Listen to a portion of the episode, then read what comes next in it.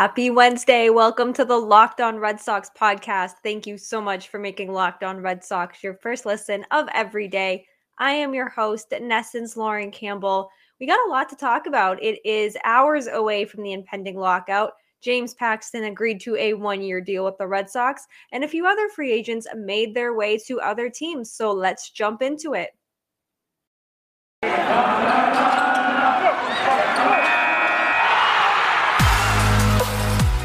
You are Locked On Red Sox, your daily Boston Red Sox podcast.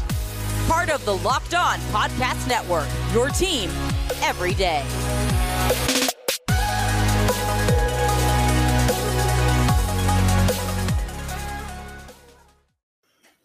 Hey, hey, welcome back to the Locked On Red Sox podcast. I am so excited to talk to you about Wednesday's show today. Like I said, there is a lot to get to. So very early Wednesday morning, I'm talking about midnight, 1 a.m., it was reported that James Paxton agreed to a one-year deal worth $10 million with the Red Sox. And this deal also includes a club option for the 2023 and 2024 season. So for me, this move, I don't love it, but there's a lot of things keeping me from genuinely hating it and being really upset with this move, because for me, this seems like more of a move for them to set up for the future. James Paxton did have Tommy John surgery in April, this past April, so it's unclear if he will pitch in 2022. It really depends on his recovery. As you know, I'm sure that Tommy John surgery is a long recovery. Best case scenario, he'll be back in a 12-month span and will be able to pitch in April. Worst case, he does not pitch at all in 2021, but maybe his rehab goes well and the Red Sox pick up his options and he can be a healthy pitcher. Because when James Paxton is healthy, he is a strong, good pitcher. But his health is a huge, huge question mark right now, especially because his Tommy John surgery is so recent. But this kind of also reminds me what the Tampa Bay Rays did with Nate Eovaldi in 2017. Granted, it was for much, much less money. Eovaldi did not pitch in 2017 after his Tommy John surgery, but it worked out for Tampa Bay in 2018 when he returned to the mound and pitched pretty well. His ERA was 3.81. He had 22 outings and 21 starts. Tampa did trade him midseason to the Red Sox in 2018, and we all know how that went. Eovaldi pitched really well. He had an incredible Game 5 of the World Series where he pitched, I think it was 6 innings of relief, and it was a 6-plus hour World Series game. Red Sox obviously did not win that game, but they did go on to win the World Series that year. So it's certainly, to me, I feel like $10 million is a lot to throw at a pitcher who may not even pitch in 2022. And of course, this all depends on the impending lockout as well. He might not even get the chance to pitch in 2022.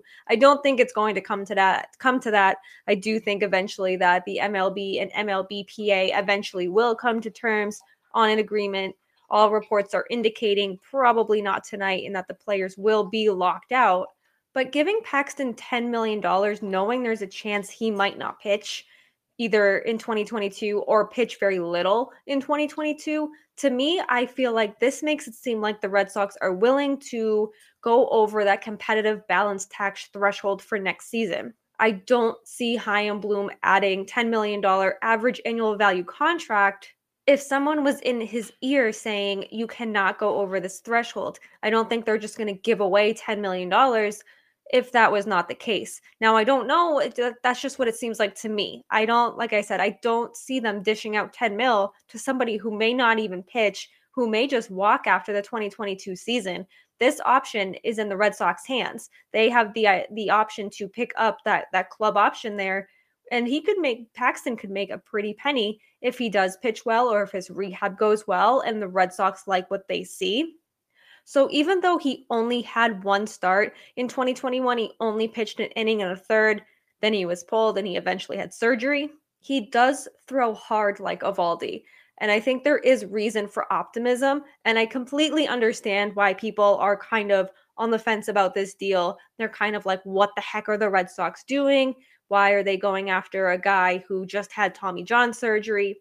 And I did say this is a reason why the Red Sox should stay away from Justin Verlander, was because of the unknown of him coming off of his Tommy John surgery.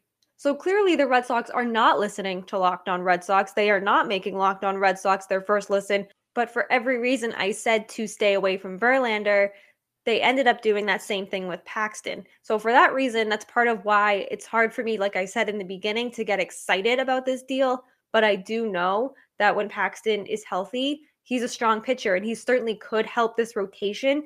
There's just a ton of question marks surrounding him right now. I hope that this is the best case scenario for Boston. I hope that he ends up having a strong rehab, hopefully coming back closer to that 12 to 13, 14-month range rather than the 18-month range, and probably miss all of the 2022 season. But we cannot tell the future. Like I said, I don't necessarily hate the deal. I certainly do not love it. I'm cautiously optimistic, but I would have rather seen that $10 million go somewhere else. But I'm not in the front office. I'm not making these decisions. So I guess we just have to sit back and wait and see how this all turns out. Coming up in our second segment of the Locked On Red Sox podcast, we will talk about the Red Sox agreeing to a deal with Kevin Plawecki, as well as kind of give you an update on the MLB negotiations with the Players Association, probably resulting in a lockout at 11:59 tonight. But first, I have to tell you about Built Bar. You know me by now. You know how much I love Built Bar. And now it's the holiday season. So grab the protein bar that tastes like a candy bar, or even better than a candy bar. Built Bar is filled with so much holiday goodness, rich with decadent flavor, covered in chocolate, but amazingly low in calories, sugar, net carbs, and fat, and even high in protein. You get the best of both worlds, with Built Bar being delicious and healthy.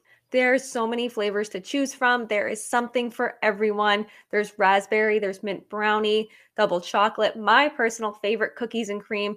Like I said, something for everyone. Built Bar also gives you that extra fuel you need to bust down those mall doors, battle those holiday shoppers. Hopefully you're not like me and do not wait till the last minute to do your holiday shopping. But I do know whenever I start my holiday shopping, I will be grabbing a Built Bar, probably a cookies and cream one. But because it's now the season of peace and love, don't, for the love of God, do not bring up your favorite Built Bar flavor at family parties, because people are that passionate about their favorite flavor. They'll probably fight for it and things could get out of hand. But then again, what family gathering doesn't? If you're friends with Santa, tell him to throw a few Built Bars in your friends and family stockings. With so many flavors, they'd make anyone's Christmas morning a happy one. Dip your Built Bar into a piping cup of hot chocolate as well. Add a little oomph to your hot chocolate. It's one of my favorite things to do, especially now. It is like 20 degrees here at night in Boston, so that just adds a little more flavor to my hot chocolate. And if you like some of those marshmallowy treats around the holidays, you need to get your hands on Built Bar Puffs. They're light, they're fluffy, they're marshmallowy through and through. Different flavors, all covered in chocolate. It tastes so good, you will not believe that they're filled with protein. And we have an offer for you. Go to Built.com, use promo code LOCKED15 and get 15% off your order. Use promo code LOCKED15 for 15% off at Built.com. Welcome back to the Locked On Red Sox podcast. Thank you so much for making Locked On Red Sox your first listen of every single day. So the Red Sox had a little bit of a busy Wednesday. Aside from agreeing to terms with James Paxton, they also agreed to a one-year deal with Ryan Brazier on Tuesday night. And on Wednesday morning, they also agreed to terms on a one-year $2.25 million deal with Kevin Plawecki. So I think that we all saw this coming. We knew that the Red Sox tendered him a contract. It just was a matter of what will he make for a salary. I think this is very reasonable for him. He was a solid backup and he came in clutch for the Red Sox when he needed to. Pitchers really enjoyed throwing to him. And I think that's really, really crucial to have that pitcher-catcher chemistry. It is so important. And I think sometimes it goes unnoticed. I always go back to Rick Porcello loving to throw to Sandy Leon. He wasn't the only one who liked to do that, but I think that when a pitcher prefers a personal catcher, it just goes to show that they're constantly on the same page. They have that chemistry. They know what each other wants, and that's really, really important. And Kevin Plawecki can provide that for the Red Sox. There are 6 other arbitration-eligible players, but it doesn't sound, I mean, there's still a few more hours here, but I'm not sure that the Red Sox will be able to hammer out any other salaries. Rafael Devers really being the biggest name. Josh Taylor is also on that list. But Rafael Devers really highlights the list of 6 players who are left to, they were tendered contracts, but now, like I said, they just need to get that salary figured out. It's probably the hardest part about tendering contracts is figuring out how much this player is worth, because they are under control for the 2022 season. So someone like Devers, certainly we've talked about this, that he probably does warrant some sort of extension. It's just a matter of how does he fit into this team's future. Is it the third base position? Is it a designated hitter? Is it elsewhere? I don't think it's going to be anywhere else but third or the DH spot, but that's probably a lot of why there is no extension talks. Like I said in previous episodes, I really don't think it's anything to wave a red flag at. I think it's just a matter of where does he fit in the Red Sox future plans? Because I'm sure he does. I don't think that the Red Sox will let him go. But getting Plawecki out of the way, getting him signed, and getting his contract finalized before the potential lockout certainly was a good move for the Red Sox. I love Plawecki. Kike Hernandez took to Twitter shortly after the news broke, and he did his own twist on the "Dancing on My Own" lyrics. And Kevin Plawecki quote tweeted it and just said, "Let's run it back." So it's already good to see that, even though the season may not start on time, that they're continuing to build chemistry, that there's no shortage of friendship there. So I'm really excited to see that.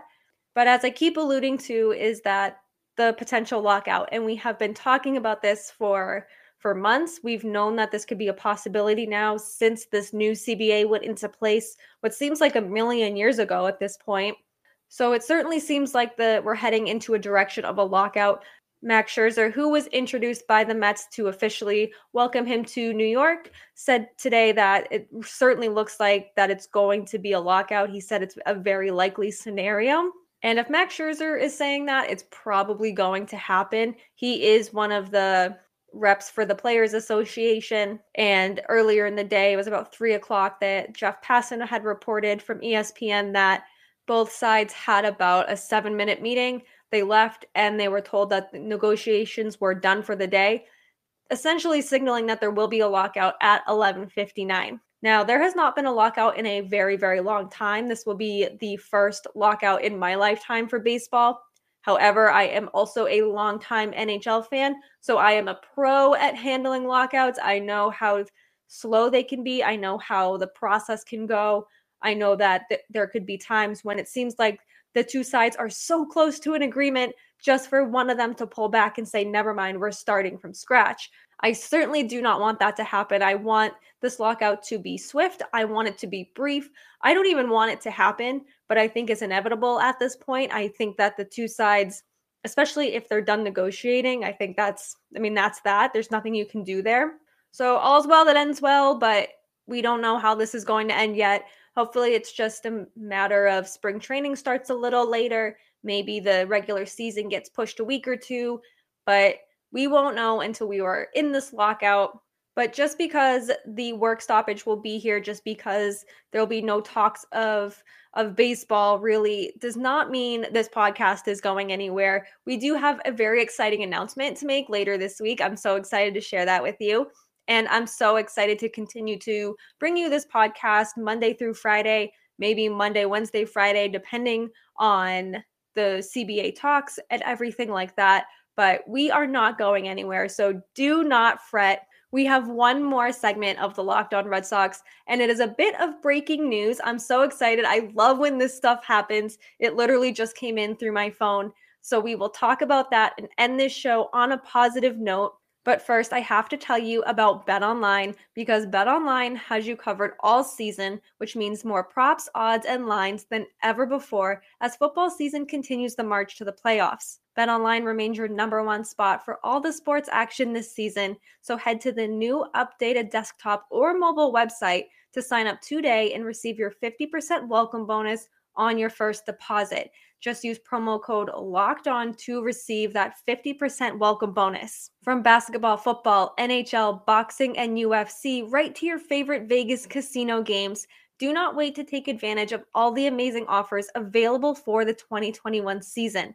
BetOnline is the fastest and easiest way to bet on all of your favorite sports. BetOnline, where the game starts. Welcome back to our third and final segment of the Locked On Red Sox podcast. Thank you so much for making Locked On Red Sox your first listen of every single day. It was a pretty busy Wednesday. Unfortunately, Marcus Stroman did not sign with the Red Sox. He did sign with the Chicago Cubs. He was the one to announce it. I think I said that I figured he would be the one to do so just because he's so active on Twitter. And I love when players make the announcement themselves and they're the ones who are like, hey, this is where I'm going. Would have loved to see him in a Red Sox uniform, but unfortunately he decided to go elsewhere. All the best to him. But as I was finishing up my second segment of the Locked On Red Sox podcast, Alex Spear had broken the news that Rich Hill will return to the Red Sox. He said he's in agreement with the team on a deal, which will become official pending the results of a physical. I don't know if a contract will be able to become official in the next 3 hours and 45 minutes, whatever we have left here. And he also just noted that this will be the 7th time Hill has signed with the Red Sox as a free agent. So this will be his 18th year in MLB, which is incredible. He's 41 years old. He's had an awesome story. He's overcome unfortunate tragedy and trauma in his life to become a very valuable pitcher to teams. He's had a very solid career. He's been reliable. I don't think, much like the James Paxton deal, much like Michael Wacha, I do not think this really replaces Erod. However, much like Michael Wacha, much like hopefully James Paxton, Rich Hill does provide some depth. He's familiar with the organization. He provides a veteran presence. Right now, there are no terms to the deal. I can't imagine it's going to be a one-year, $10 million deal. So I'm excited for that move. I don't think that it, like I said, it's not some big name Marcus Stroman. It's not some Max Scherzer, Justin Verlander, no. And I certainly think some of the Red Sox fans probably are getting a little restless. They might be a little underwhelmed with what the Red Sox have done in this offseason, especially before a lockout. But bringing back Rich Hill probably is a depth move. I think that he'll be good for out of the bullpen. He can go long innings. He can go short innings. So it's an exciting time. I like Rich Hill. I've always liked Rich Hill. I still want the Red Sox to do more. However, like I said, it's 11:59 is getting closer and closer as I talk to you. But there still will be a lot of free agents on the market. Carlos Correa still has not signed with a team, and as the minutes continue to tick down off the clock, it makes you wonder if he's going to have to wait till after a lockout, after the two sides come to an agreement on a new CBA. But more so than that, I think that after this lockout is done and the two sides do come to an agreement, it's going to get crazy. It's going to be an influx of signings, hopefully anyway.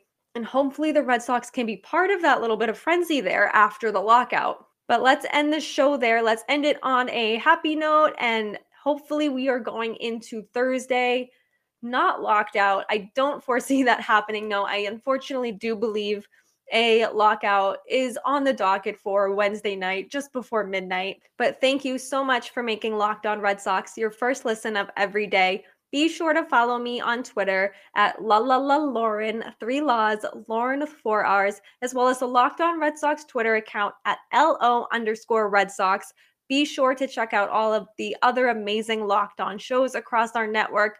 Locked On Blue Jays, Locked On A's, Locked On Yankees. Everyone does an incredible job. We have so much fun providing you baseball content every single day.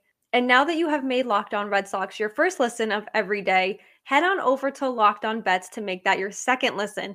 Locked On Bets is your daily one-stop shop for all of your gambling needs. It's hosted by your boy Q with expert analysis and insight from Lee Sterling.